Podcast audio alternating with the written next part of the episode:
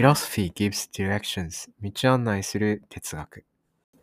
京都市在住の哲学者谷川です。なんかあの以前教えていた学生に気軽にとにかく開けてほしいって言われたんですよね。ポッドキャスト。猫かわいいとかでいいからたくさんもうちょっと頻度をね上げてくれたら嬉しいなって言われたことがありましてもう卒業した学生なんですけど。なので、ちょっと気楽に撮ろうかと思って、また、えー、こんな風に録音しています。なんかマイクを変えまして、これまあ前回も言った気がするんですけど、マイクを変えて、ちょっとなんか、あの、ファーストテイクとかに存在する、あの、マイクの前のホワホワの丸いやつあるじゃないですか。あれが私のパソコンのマイクにも存在してて、これどういう気持ちでこれに近づいていったらいいのっていつも思ってます。これは何の役割を果たしてるんですかね？気になります。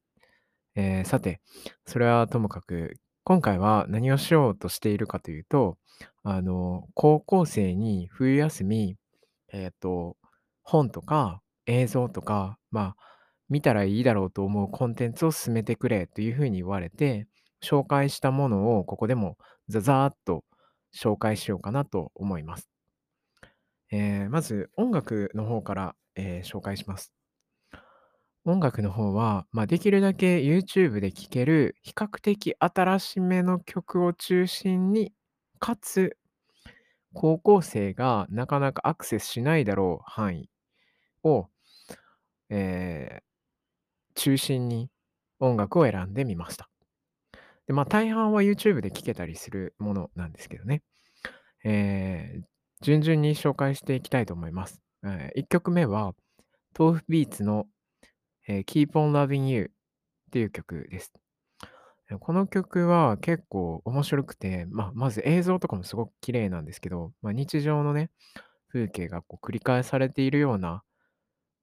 歌詞自体もすごくリフレインが多いし、あのー、なんだろう、楽器とかもそんなに複雑なことをやっていないように見える、すごくシンプルな曲で、あの日常を繰り返し聴くのにすごくぴったりで、私もよく作業中流したりしてるんですけど、えー、これサントリーのグリーンティーのタイアップ曲なんです。で、あの、サントリーのグリーンティーが、つれづれ草を、あの、何かのミュージシャンにこう、を踏まえてつれづれ草の何らかのこうセクションを踏まえて曲を作るようにっていう一連のこうタイアップ企画があって、その一つとして作られた曲です。これはちなみに、えー、つれづれず、つれづれ草の150段のをこう再解釈する形で作られたそうです。まあでも全然そんなことを気にしなくても面白いというか、あの、面白いというか全然どこが参考にされてんのかぶっちゃけよくわかんないんですけど、うん。なんか150段はどんな内容かというと、あの、下手くそなうちは人に見られたくないわと思って、全然、あの、隠そうと、練習をこう隠そうとするけど、そういうやつは全然成熟せえへんでと。芸事は別にへっぽこでもベテランに混じって必死に努力しいや、みたいなそういうことを言ってるっていう話なんですね。150段。で、まあ歌詞聞いててもどう関連してるかまあさておき、ぶっちゃけよくわかんないんですけど、私はすごく好きで、日常作業中なんかによく流してる曲です。それから、あの、何年か前のおげんさん NHK のね、星野源がやってる音楽番組のおげんさんでも、あの、紹介されていた曲、紹介というかね、あの、演奏されてた曲なんですけど、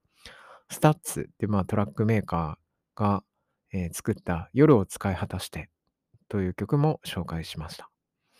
まあ、ラップがすごい決まってるんですよね。あの、 STUTSさんに関して言うと、あの、私はあの、ユニクロがライフウェアっていうキャッチコピーで謳ってるじゃないですか。あの、アパレルのね。ユニクロが YouTube で1時間程度の BGM、生活に馴染むような BGM を提供しているんですよ。映像と BGM を。その企画の最初に登場したのがちなみに STUTS なんですよね。すっごいそれも良かったんですけど、まあ、個人的にはその1時間のね、BGM の方が、あの、高校生向けとしては良かったん高校生には勧めたかったんですけど、まあ、わかりやすく曲がいいかなと思って、夜を使い果たしてをお勧めしました。なんかまず高校生の頃に感じていた夜夜みたいなものって、きっとこう、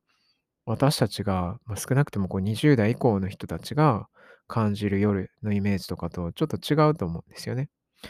で、私がしかもお勧めした高校生たちっていうのはどちらかというとこ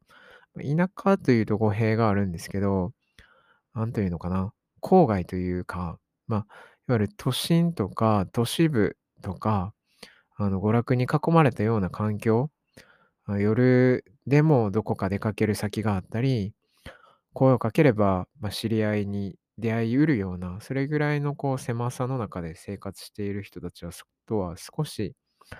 違うところに生きてる高校生たちなんですね。なので、あの、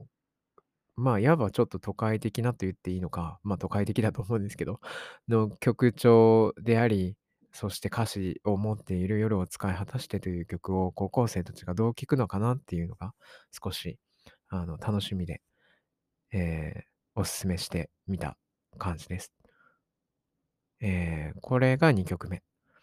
えーそれから3曲目は、プニプニ電気の君はクイーンです。プニプニ電気、まあ、プニ電と、まあ、略されているんですけど、これは昔私が大学で授業をしていた時、おすすめの曲として学生が教えてくれたやつで、すっごくハマってしまって、まあ学生が勧める曲って、実はあんまりすごい刺さるっていうことってそんなに多くないんですけど、君がクイーン、君はクイーンに関して言えば、もう、なんて言うんだろう。てか、プニプニ電気は、それ以来ずっとちゃんと追いかけてるミュージシャンですね。うん、すごい、なんかあの、ツイッターなんかでも、なんだろう、アンチレイシズムとかを、とか、ジェンダーに関わることとか、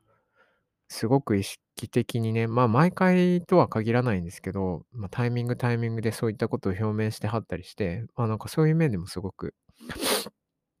なんか信頼できるシンガーだなと思いますね。プニプニ電気。で君はクイーンってこれ、まあ、主語を私は男性として想定する必要がは別にないんじゃないかなと思ってて、呼びかけられてる対象はね、もちろんクイーンって女性を指す言葉なので、女性を指してるんだろうなと思うんだけど、君はクイーンって呼びかけているこの歌っている主体は、まあ男性でなくてもいいんだろうなっていう風な感じで聴けるのが、なんかこの曲の不思議な魅力なんじゃないかなと思うんですよね。えー君はクイーン、僕のクイーンって、僕っていう言葉が歌詞の、歌詞の中におけるこう、人物の一人称なんですけど、まあ、ある時期、こう女性シンガーが僕っていう言葉を結構頻繁に使うようになったというのはよく言われることですけど、そういった歌の一群の中の一つとも言えるんじゃないかなと思います。あの、この君はクイーンに関しても、ミュージックビデオがすごく魅力的なね、夜のこう歩いていく風景とともに流れているというか、そういうミュージックビデオなんですけど、なんかそういったイメージも相まって、夜に聴きたくなる曲じゃないかなと思います。で、あの、なんていうか、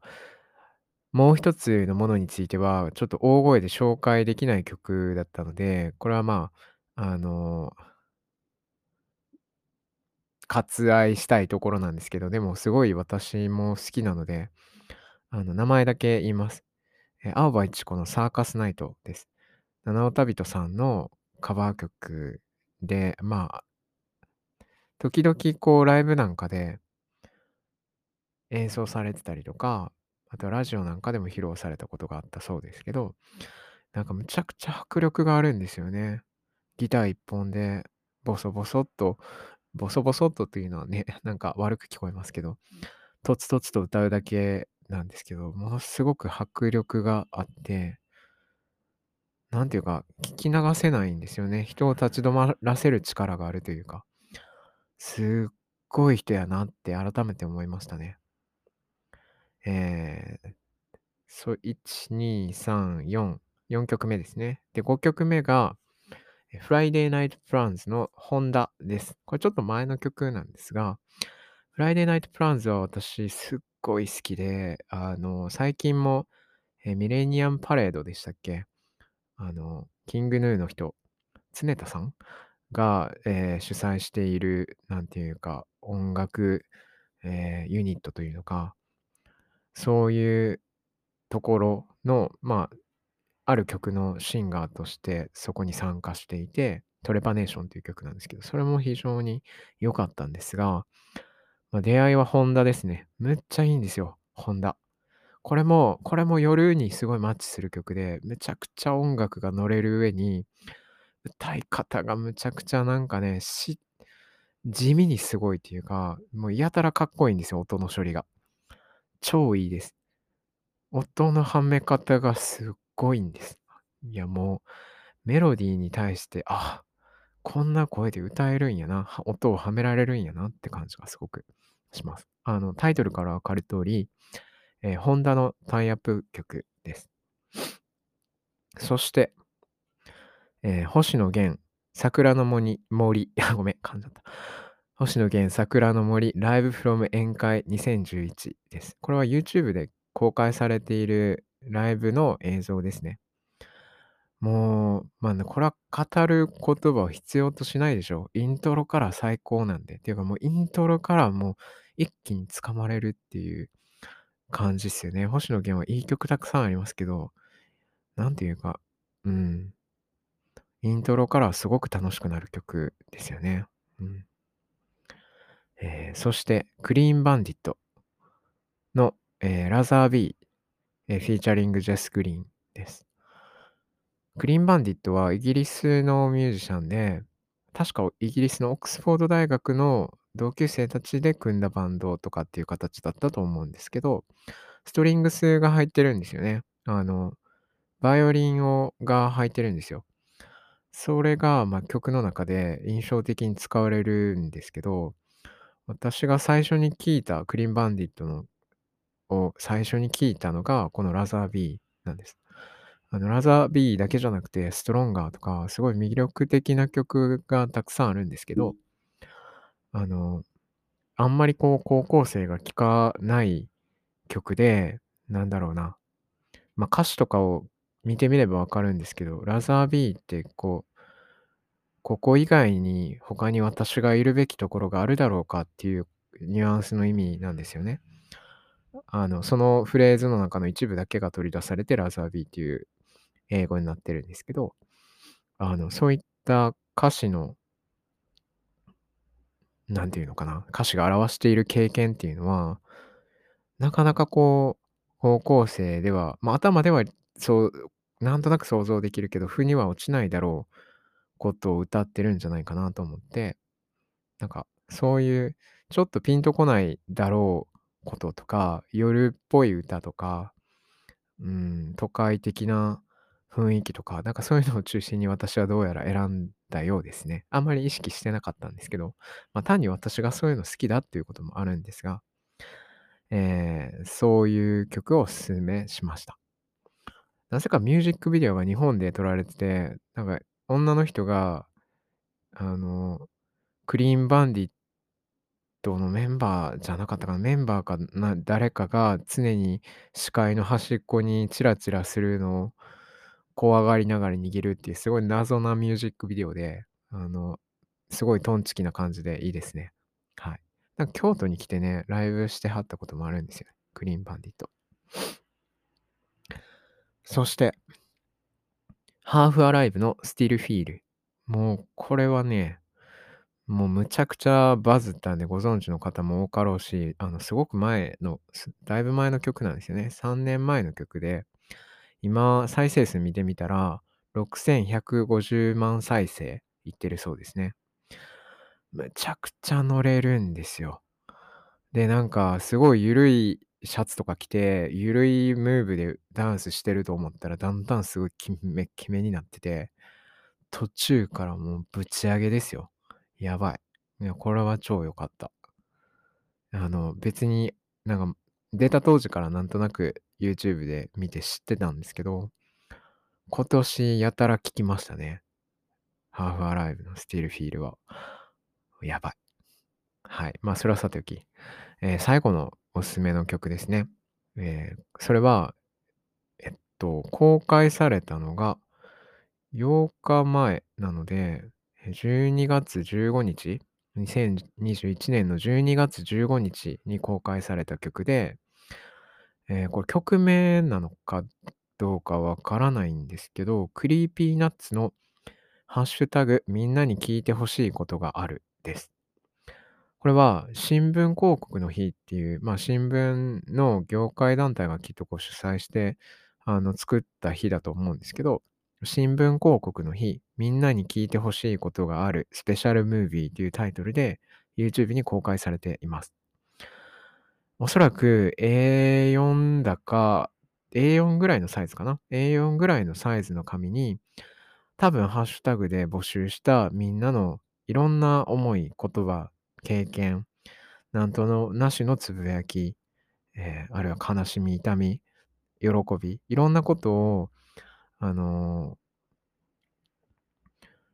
ー、多分ハッシュタグ上で募集したんだと思うんですよね。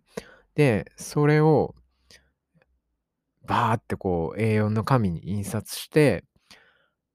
なんていうか、ひたすら並べられた円筒状のドームを作ったんですよね。その A4 の紙を並べた。それを、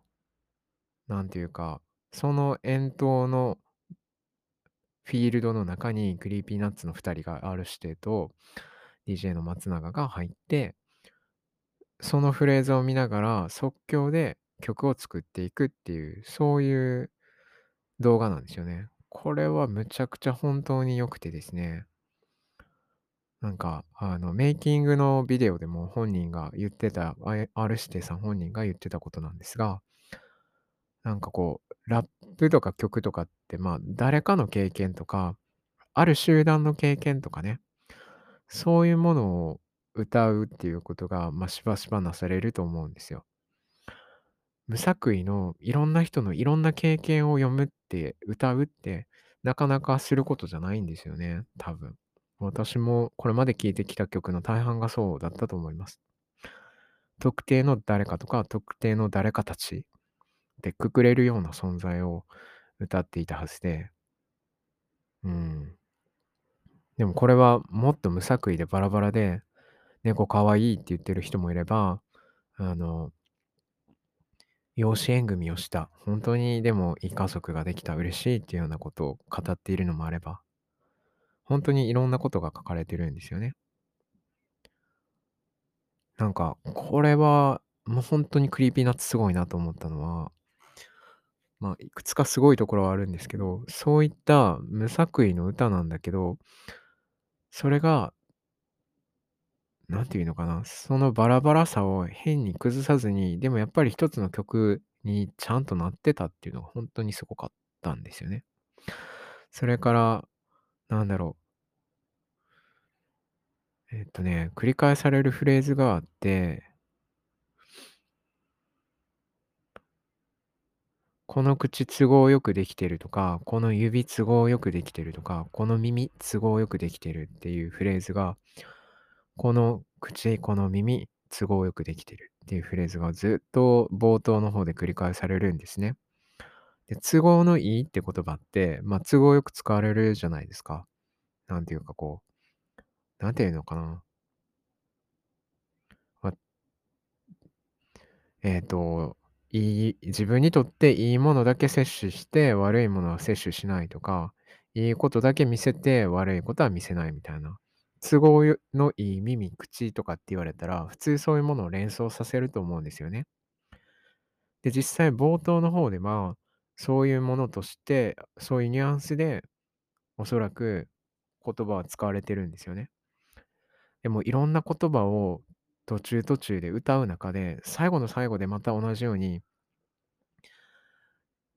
この口都合よくできてる、この耳都合よくできてるって言葉が、また最後の最後で繰り返されるんですけど、そうすると、いろんな人の、なんか、誰かに聞いてほしい、誰かと口にしたい、誰かに伝えたい、でそういうそういう思いを救い取ったような表現に変わってるんですよね。あ、伝えたい思いがある。聞いてほしい言葉がある。そういうものにぴったりの口と耳を私たちは持ってるじゃないかっていうニュアンスの言葉に変わるんですよ。この耳、都合よくできてる。あなたの言いたい言葉を聞けるようにできてる。すごくタイミングがいいし、それにぴったりだっていうようなニュアンスの都合よくっていう意味に確実に変わっていってるというか、いや、むちゃくちゃすごいなって思いましたね。いや、ポエット、ポエットって思いました。あの、忍者スレイヤーみたいな言い方しちゃいましたけど、あの非常に良かったです。あの、なんか本当にね、よかったら見てほしいなって思いました。人に勧めたくなる動画だなって感じがします。うん。なんか、あと、分けて撮ったっていいんですけど、高校生にお勧めした本があるので、それもバーっとこう上げておきます。えー、一冊目は、山中俊治さんかな。あの、 ICOCA とか、 Suica のあの、こう、ピッてする改札機をデザインした方ですけど、が書いた、誰でもデザイン未来を作る教室。これ読みやすかったです。面白かった。あの、小中学生とか高校生の頃に読んでたら、美大行きたいなとかって思ってただろうなって思いました。それから、えー、なんて読むんだったかな。東京大学の情報学会にいるキムさんの岩波新書から出ている K-POP 新感覚のメディアを読みました。これは、あの、なんていうのかな。私のゼミにいる学生が卒論で書いた K-POP のことを書いたんですよね。K-POP のファンダムのこと。まあ、その時に、まあ、勉強しようって思って買ってて読んでなかった新書なんですけど、まあ、あの、2021年12月26日、13時から17時まで、えー何がキャラクターを饒舌にするのかっていうタイトルのイベントをね、林明子あ林明穂さんっていう研究者の方とするんですよ。日韓のヒットコンテンツをめぐって、えー掘り下げて語ろうっていう、そういうイベントをするので、まあちょうどいいなと思って、えー読みました。シンプルに知らない話も多かったんですけど、あの個人的に印象に残ったところは、あの、あかん。韓国のミュージシャンの名前が全然出てこないんですけど、2017年に、あの、誰だっけな、パククネじゃないわ。あかん。もう完全に忘れちゃった。なんか、大学の学生が大学でデモ、大学内にこう、立てこもるようなデモをしたそうなんですね。で、その時に、あの、歌う曲っていうのが、わかりやすくこう、ナショナルな曲だったり、かつてのなんかこう民族的な歌だったり、そういうものではなくて、当時のブレイクしていたアーティストの K-POP の曲だったっていう、それは結構面白い話で、あの、音楽って基本的にやっぱ自己表現の手段だと思うんですよね、ミュージシャンにとって。でも自己表現の手段ではなくて、集団が自分たちを、え表彰する、まあ、レペゼンしていく、なんかこう、時に音楽が寄り添うって、そうそう多くないと思うんですよね。なんかこう、生活の BGM として聴かれていいって思って曲を作る人ってあんまり多くないと思うんですよ、私は。なので、なんか、すごくそういう曲が K-POP の中にあるってすごい豊かなことだなって思いました。まあそういう話がメインということではないんですが、あのすごく印象に残った、えー話の一つでした。曲名ぐらいは思い出したいな。なんだっけな忘れた。Into the World とかなんかそんなタイトルだったと思うんですけど忘れちゃいました。それから2000、え、違うわ。2021年12月21日に発売した私も参加している読書会の教室、本がつなげる新たな出会い、参加開催、運営の方法というタイトルの本です。小文社から出ている本ですね。なんか、頑張れば高校生にも勧められるような本だなと思って、私が参加した本の中で。はい。なので、お勧めしました。これについてはまたそのうち機会があれば、ポッドキャストでも取り上げられたらなと思います。まあ、一つだけ言うと、読書ってなんかやっぱ孤独な営みだと思ってる人って多いんですけど、実はやっぱ人と一緒に読むって豊かなことなんですよね。なんかそういうようなことについて話しています。えー、それから、これは、あの、ありがたいことに検本いただいたんですが、荒木裕太さんがフィルマート社から出している転んでもいい主義の歩み、日本のプラグマティズム入門です。まあ、これについては、とりあえず買って読んでみてください。なんか、哲学の入門書の中で、まあまあ、前知識少なくても読める部類の、かなり一般の人がチャレンジしやすい本なんじゃないかなと思います。第8章だったか。だかそれぐらいに私の論文をね、取り上げてくださっていて、非常にありがたい話でした。それから、仕事と人生に聞く教養としての映画っていう本も進めました。あの、映画を見る、あるいは深く読み解くとかっていう時に、まあ、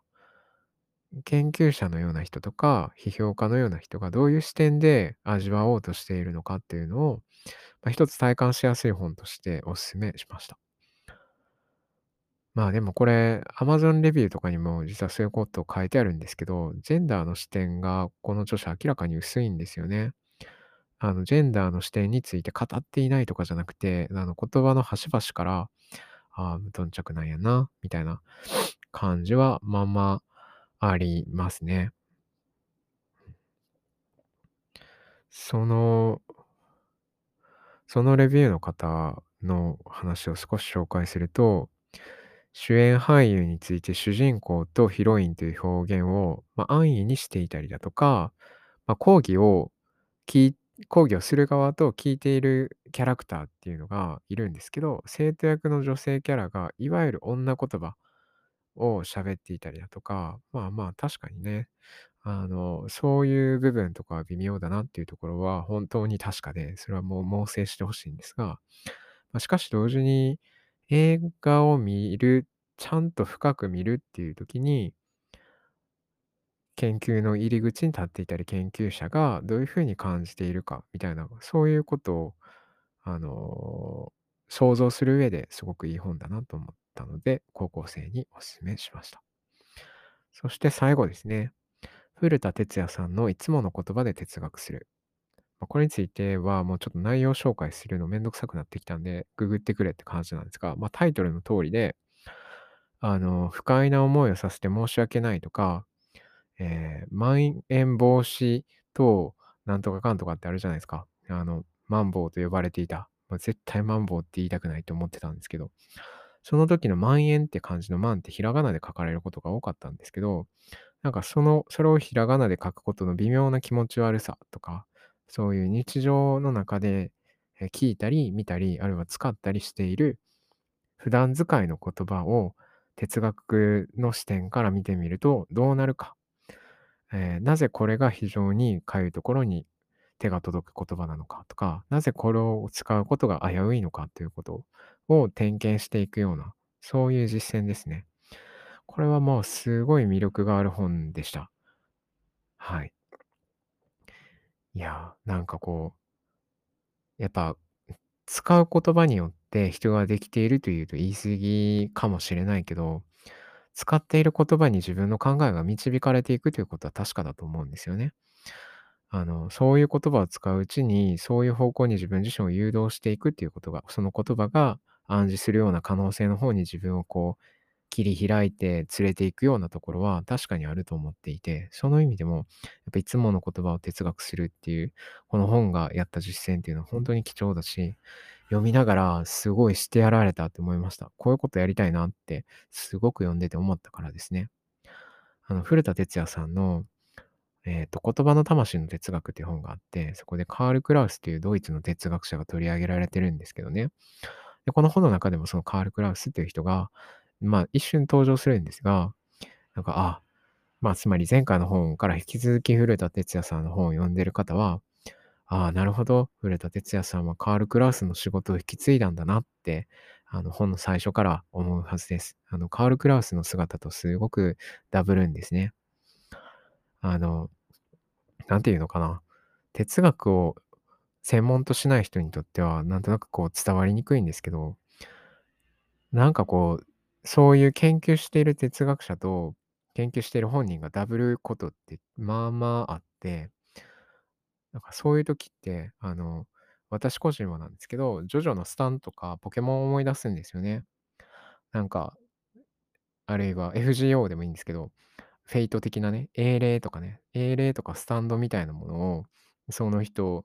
の背後に見ているような感覚になりますね。もちろん実際にそういう 英霊はいないんですけど、なんていうのかな。あの、スタンドを使って攻撃しているみたいな、な、な、何を言ってるんやろ、俺はって感じですけどね。なんかすごい、なんて言うんだろ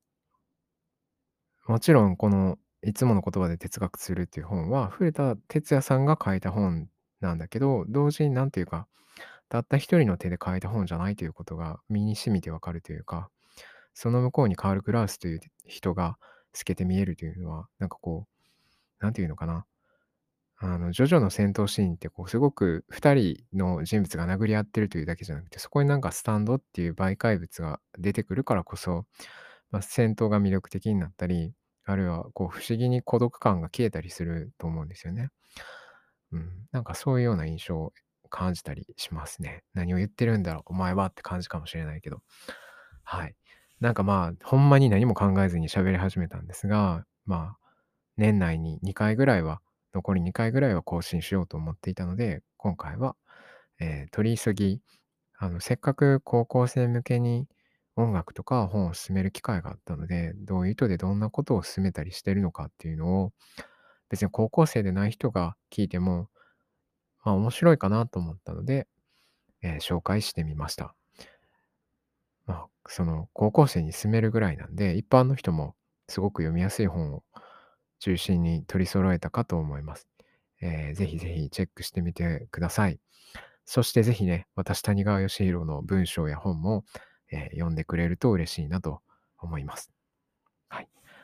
近所の図書館になかったらね、購入申請等してくださいね。はい。そんな感じで今回はこれで終わります。ありがとうございました。